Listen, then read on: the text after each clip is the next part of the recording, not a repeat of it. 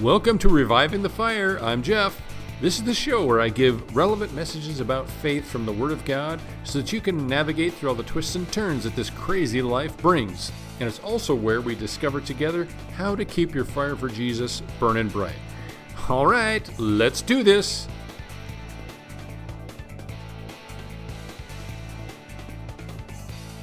Hey, welcome to another episode of Reviving the Fire with Jeff Saxton.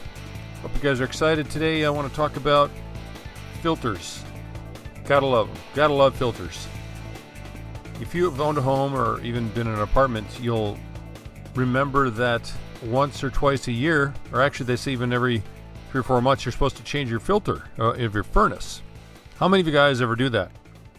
One year, uh, my wife and I were at uh, this apartment complex, and we noticed that uh, they weren't taking care of these filters in the furnaces for um, for months and months. In fact, almost a year went by, and finally, I just went and replaced it myself, only to find out that the person before us, which actually probably was the builders because nobody lived, we were the first ones to to live in these apartments. But they had put the filter in a totally different place than we we're supposed to be, and it was halfway sucked up into the flume. So for the first year of this apartment, my wife and I, we did not get filtered air, you know, filtered with all the little impurities and junk in the air. I mean, we got junk for, for the entire year. And it took another year to even clean out some of the I mean, every every little outlet where there was air intake had lots of extra dust and all this stuff. It just was a disaster. But I just can't believe that people that were in charge of uh, taking care of the maintenance, uh, didn't even know where to put the filter. And thank God I had a little experience in putting in air filters and I knew where. And oh, that's another thing. You know, there's directions. Like it can't just be one side or the other. I mean, it's got to be one side's up, one side's down. So you got to make sure you're putting it in the right direction. So all those things are really crazy. A lot of bad things happen when you don't change your filter. Another type of filter in today's world is when you put on sunglasses. You know, we've all got these different shades. I know I like my dark shade shade glasses. Um, I've worn some of the amber; they're okay. Blue are really nice, you know. But it's interesting, isn't it? When you look through these other glasses, then every everything looks blue, or everything looks amber, or everything looks like dark gray. You could forget that you're actually walking around with with your filtered glasses on and uh, it really doesn't look the way you think it does. It's only until someone tells us, "Hey, you got your glasses on." What? Oh, I forgot I even had these. You take your glasses off. Suddenly, real colors appear, and you you didn't realize. Oh my gosh, this is what it looks like out here today. And that's kind of how life is for for many of us. There is a spiritual vision that really we all have. It's a not like you know physical eyesight or physical sight but a spiritual sight. And everybody sees spiritual things a little bit differently. And I don't think most people think there's a right and wrong answer. They just think, well, I think this, you think that, and they maybe really don't care a whole lot about it. I, I was that way for quite a few years, almost when I was 19 years old, uh, when I really became a Christian, that I even cared about it in the first place. You know, now I realize um, everybody has these filters on when it comes to spiritual truth. Most of us have grown up at least hearing something about spiritual truth that wasn't necessarily taught with someone who had a you know filter free lens but they had their own filter and now they're teaching you things but not necessarily the way it really is but how they see it because that the only reason they see it that way is they were given these filters to use and sometimes we feel safe with these filters sometimes we feel man a whole denomination is built with these filters and yet it's not true. You know, I remember one time when I was talking to um, someone I'd met, a few of my friends who met somebody at this Burger King, and he had a particular filter that he grew up with in his church background, or however wherever he went, and he did believe that the Bible was true. So that's one thing, but he did not believe it said anywhere in the Bible that you have to be born again. And then my friend said, "Well, you mean John 3 3? And he's like, what? And he goes, well, it says that exactly in John 3 3. And he goes, it does not. And he goes, yes, it does, does not. He goes, do you have a Bible? And my friend, of course, did. Yeah. And he goes, let me see it. And he, he literally did not think he, that phrase was in the Bible. He was taught that it was not in the Bible, and when he read it, he just dropped his jaw. And you know, you never know how people are going to react, but he had no reaction. He wasn't mad. He was just like stunned, as if he found out he owed a million dollars. I mean, he just was undone. He actually took the Bible and he was gone for almost an hour. Then he came back and he had the Bible. He still was reading the Bible for himself a year, oh, an hour later. So, what happened there is someone we came across didn't think they were wearing filters. They thought what they believed was the right one, and they thought we were the ones with these filters on. But when we showed him the truth and he saw for himself, he was absolutely dumbfounded that he's the one that had the wrong filter on. At the end of the day, only only the Holy Spirit can give us revelation. Jesus that's why Jesus said in John 13 that it'd be better that the comforter or the Holy Spirit comes when Jesus was telling his disciples that last week that he was alive. He was telling them at the last supper, "Hey, you know, this is the last supper and I'm going to be going back to my father." And they just didn't understand what he what he was saying. But of course, Jesus knew he was going to go through this crucifixion and the whole thing. He knew it. He, he told them three years ago when he started uh, his ministry. So he he knew it all along. Of course, you you don't want to believe that something like that actually is going to happen, but he was telling his disciples this and telling them what was true, in that when he left them, they would not be all alone like orphans, but that the Holy Spirit would now begin to do what he was doing, and the Holy Spirit will teach them all things. Now in a way, people can teach us, but it's actually the Holy Spirit that gives revelation of that teaching. To this day, that that is really how God teaches you and I. He, he we can be taught the truth, but the Holy Spirit gives revelation to us to understand this spiritual truth in a whole newer way or deeper way or actually filter free way. Pretty exciting. Now, if you're like me, and you probably grew up in some type of a particular denomination or or maybe no denomination, but I grew up in a larger denomination that pe- people know about. And so a lot of my friends believed the same thing I did, which was certain things were true in this particular denomination. One of them was uh, that you had to be baptized as, as a baby. So if you were baptized as an infant, then you were guaranteed heaven. In fact, that's how they interpreted what Jesus said, what it meant to be born again. I even remember asking at least once someone there, hey, you know, don't we need to be born again? I mean, it's great that we're getting baptized as a baby, but that's not what saves us. And they were like, oh, no, you're wrong. That's what saves you.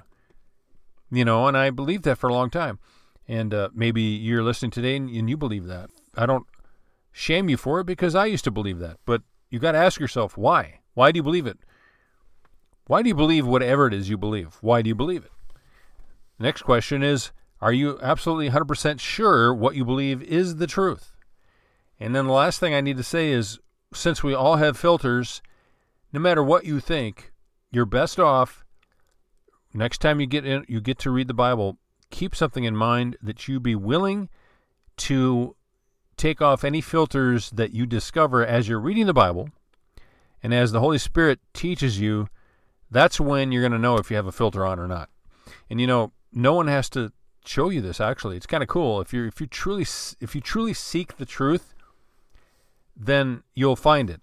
It's just like scientists. Uh, when you get a scientist who is willing to change his views or even teach something new based on what he discovers, you know, when he can go to that scientific experiment and be willing to set aside his own personal prejudices to discover the truth when we can do that that that's called the scientific method. And when we can do that that's when we progress as a society. That's when we progress as a people.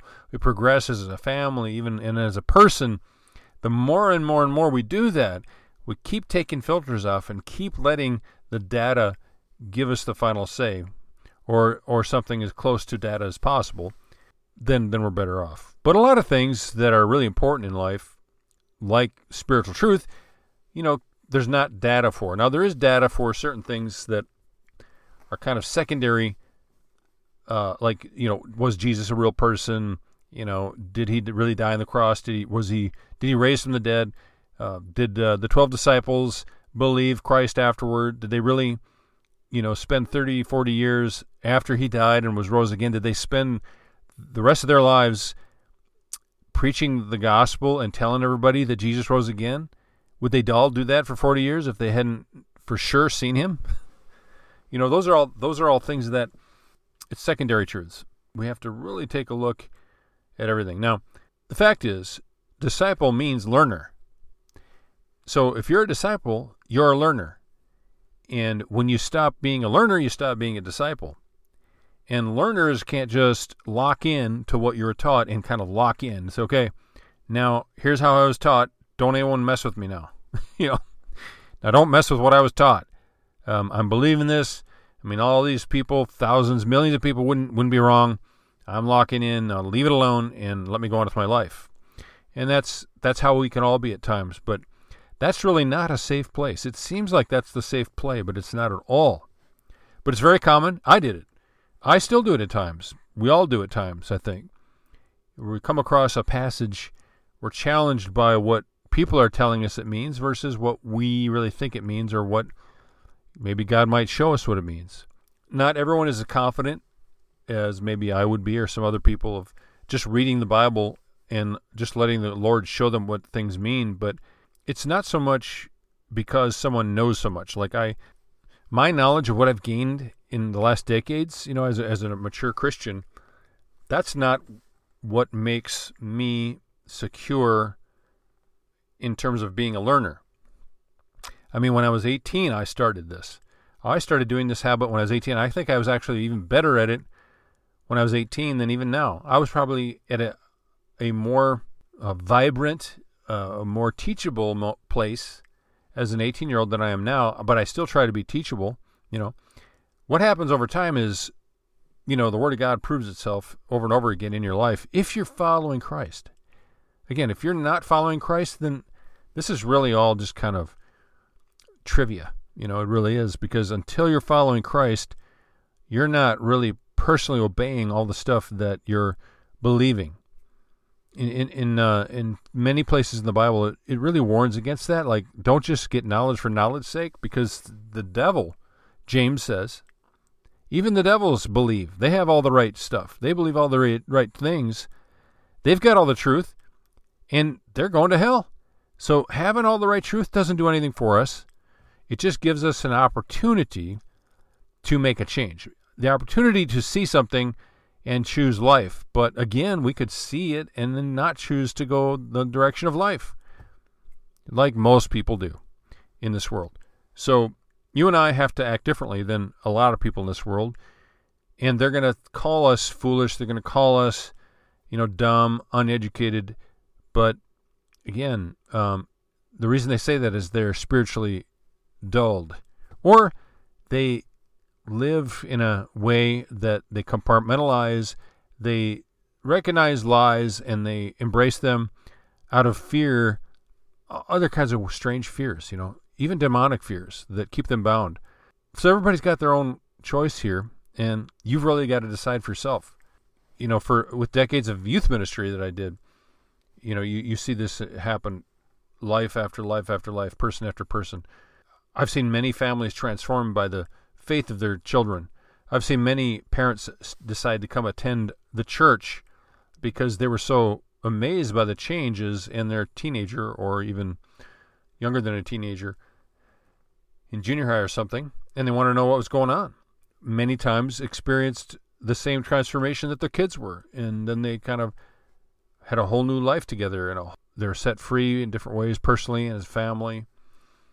So it's just really exciting what the truth can do. See, you can be set free, you can be transformed, you can be delivered of all kinds of things, even generational things.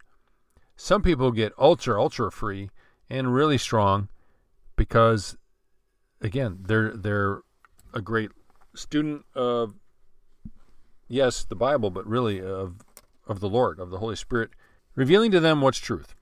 Every time you read the Bible, there there are you can read it from the standpoint of just content, you know, and what it means, and oh, is this a, is this a poem, or is this historical writing, or is this a narrative, or is this foretelling some futuristic type of language or what what kind of writing is this?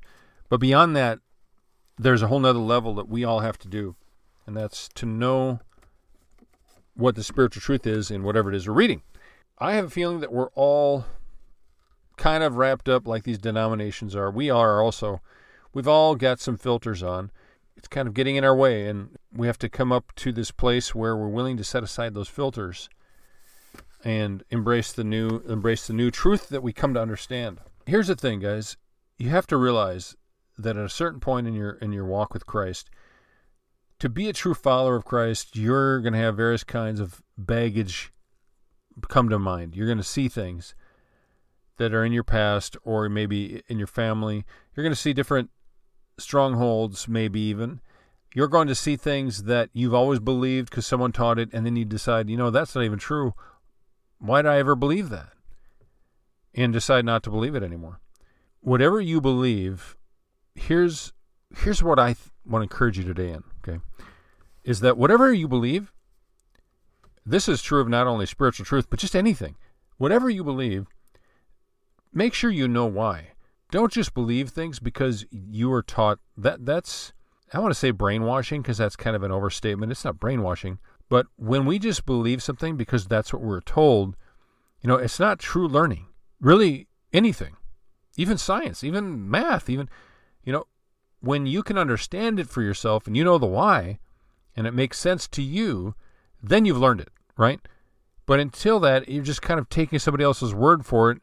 It's kind of like someone has told you what to believe and, and that really don't question it and safety is in what we say. And you know, this is really, really blocking a lot of people's growth. It it blocks learning even even the Bible itself. You know, and, and a lot of folks they stop reading the Bible because they're afraid to learn for themselves, and they just lock on to a certain denomination or a certain teacher. Cults do this, and so do so do we Christians at times, if we're being honest. Is we think we need to tell people what to believe and not why. Um, there's two totally different ways of of doing ministry, and uh, one is just telling people what to believe and not giving them any details you know, I learned that once kids were getting to college, this was all falling apart because they were going to college and suddenly the professors or whoever else is getting up there and just absolutely destroying what they were told to believe from their church. And it just they, it was overwhelmed, overwhelming because they were not given the why. They were not taught why. There, therefore, when they listen to that professor say, anyone here who believes in God is a fool, you know, they believe it. Kind of fun story. Uh, as a youth pastor, I've heard enough of my youth going to college and coming back with the same story, and I just got tired of it. And again, I thought, well, what is true? Let's just say they're maybe they're right. Maybe anybody who teaches that there's a God, or anyone who believes in a God or God, is a fool. And um, I came across the modern era's 100 most influential people. So it listed you know, the last most influential people of not just the last century, but many centuries, but probably the last, you know, modern era ever since Christ, and even a little bit before him. So it had the top 100, and of course Jesus was listed at one of the top, and other people were as well. But what I found really interesting was that of these 100 most influential people ever, Thomas Edison on there also, and Einstein, yes, I was just blown away to find 75% of the top 100 most influential people of the modern era believed in God. Believed there was a God, sometimes prayed to God. And this professor over here just told everybody in his class that anybody who believes there is a God is a fool.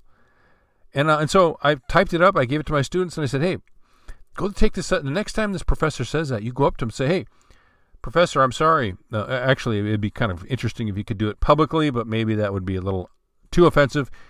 Um, so some students maybe didn't have the fortitude to handle that. So I said, well, then just go up to them, you know, after the class, just say, hey, Professor, um, you know, no offense, but you just called these following 75 people fools.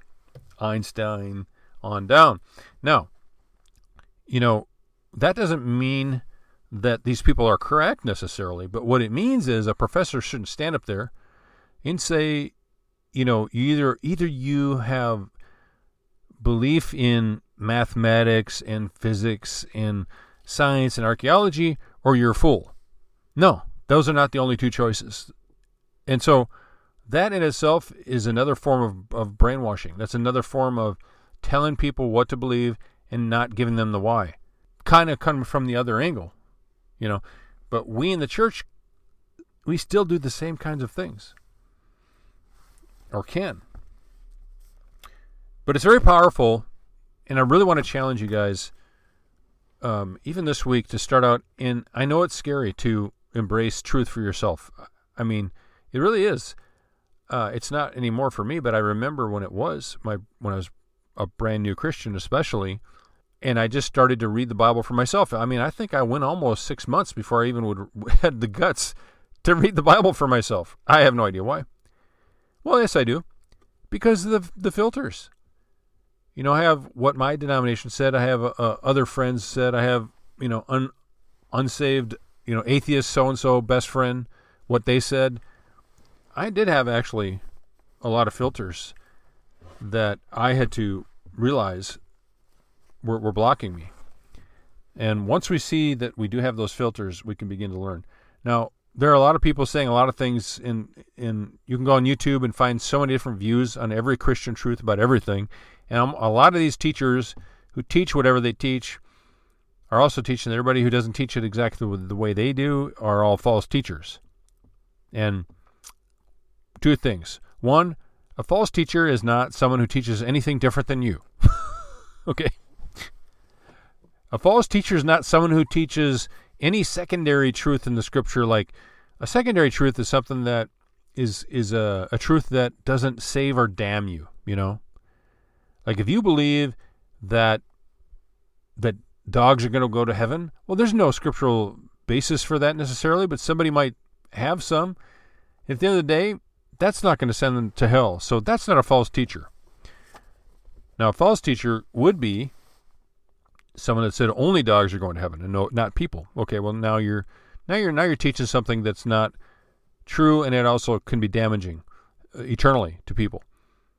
If you believe in a, a thousand year reign, all Christians are going to reign with Jesus for a thousand years, and someone else believes in just a two year reign, you know those are not those beliefs though one of them may be very wrong, they're not going to send someone to hell.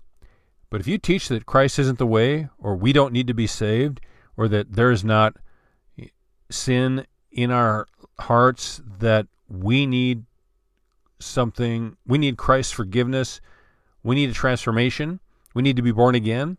If you teach those things, then that is damning. That is eternally damning.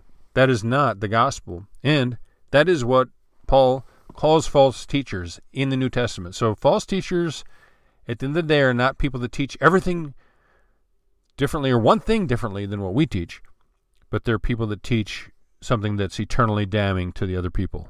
Does that make sense? It's really important because, see, for this reason, denominations, different denominational people should be able to hang out together and even do a few, you know, Christian things together. Like, I ought to be able to hang out with the Baptists just because I don't believe everything they believe. Or I ought to be able to ha- hang out with Methodists just because I believe some things differently than them. I ought to be able to hang out with a Catholic just because they see things this way and I see things that way. Now, I could be hanging out with a, a Lutheran who believes that babies are, you know, if you're baptized as a baby, you're good. Now, that is that is something I would have a hard time with. That is something that is dangerous. But again, not every Lutheran believes that. And the other thing is, when we are teaching something, I like to attack theories, concepts, false teachings. I don't really like to call out false teachers all day long, all the time. I think that's really wearisome, number one. Number two, I'm just wondering, why are people doing this really? You know, and number three, we're, we're doing this in the public venue where the world, who doesn't even know anything about Christ, doesn't believe the Bible, they're sitting there listening to us publicly, looking, wow, well, who's saved, who's not? Everybody's against everybody, I guess. It's just a bad look, guys, isn't it? And thirdly, there is scripture that, that teaches we should go to our brother or, or even take another person with us and go to them in private first before we publicly condemn them. But even that is not a, a, a condemning them to hell as a false teacher. In 1 Corinthians, where Paul says to remove the sinful person, he also says in 2 Corinthians, okay, you've removed this person, they have repented, now they have a repentant heart. Bring them back into church now because they're still your brother. In other words, they didn't lose their salvation. So, yeah, we we um we really need to change how we're doing this. And number one, number two, a lot of the people who are doing this with calling other people false teachers are are looking through filters themselves. They've got a big plank in their face. You know, now you've got to recognize your plank and get rid of your plank. And that doesn't mean you were wrong. You could be right. That person's got some specs that are partially blinding them, but now you've got rid of your plank and now you can actually help them to see properly. So that's that's what we got to do today. And that's I'm I'm done with the message. Hope you like this. Hope it rings true. Hope you get something out of this. Um, let's do better, and let's look at our own selves mainly, uh, as far as taking filters off or taking planks out of our eyes, so we can clearly see the Word of God. We clearly see the truth, and then we then we can do better jobs of helping our brothers and sisters in Christ. That's all we got time for today, guys. Thank you so much, and uh, we'll look forward to our next time together. Until then, we'll see you later. Well, that is about all the time we have for this episode. I hope you enjoyed it. Stay tuned for the next edition of Reviving the Fire with Jeff Saxton.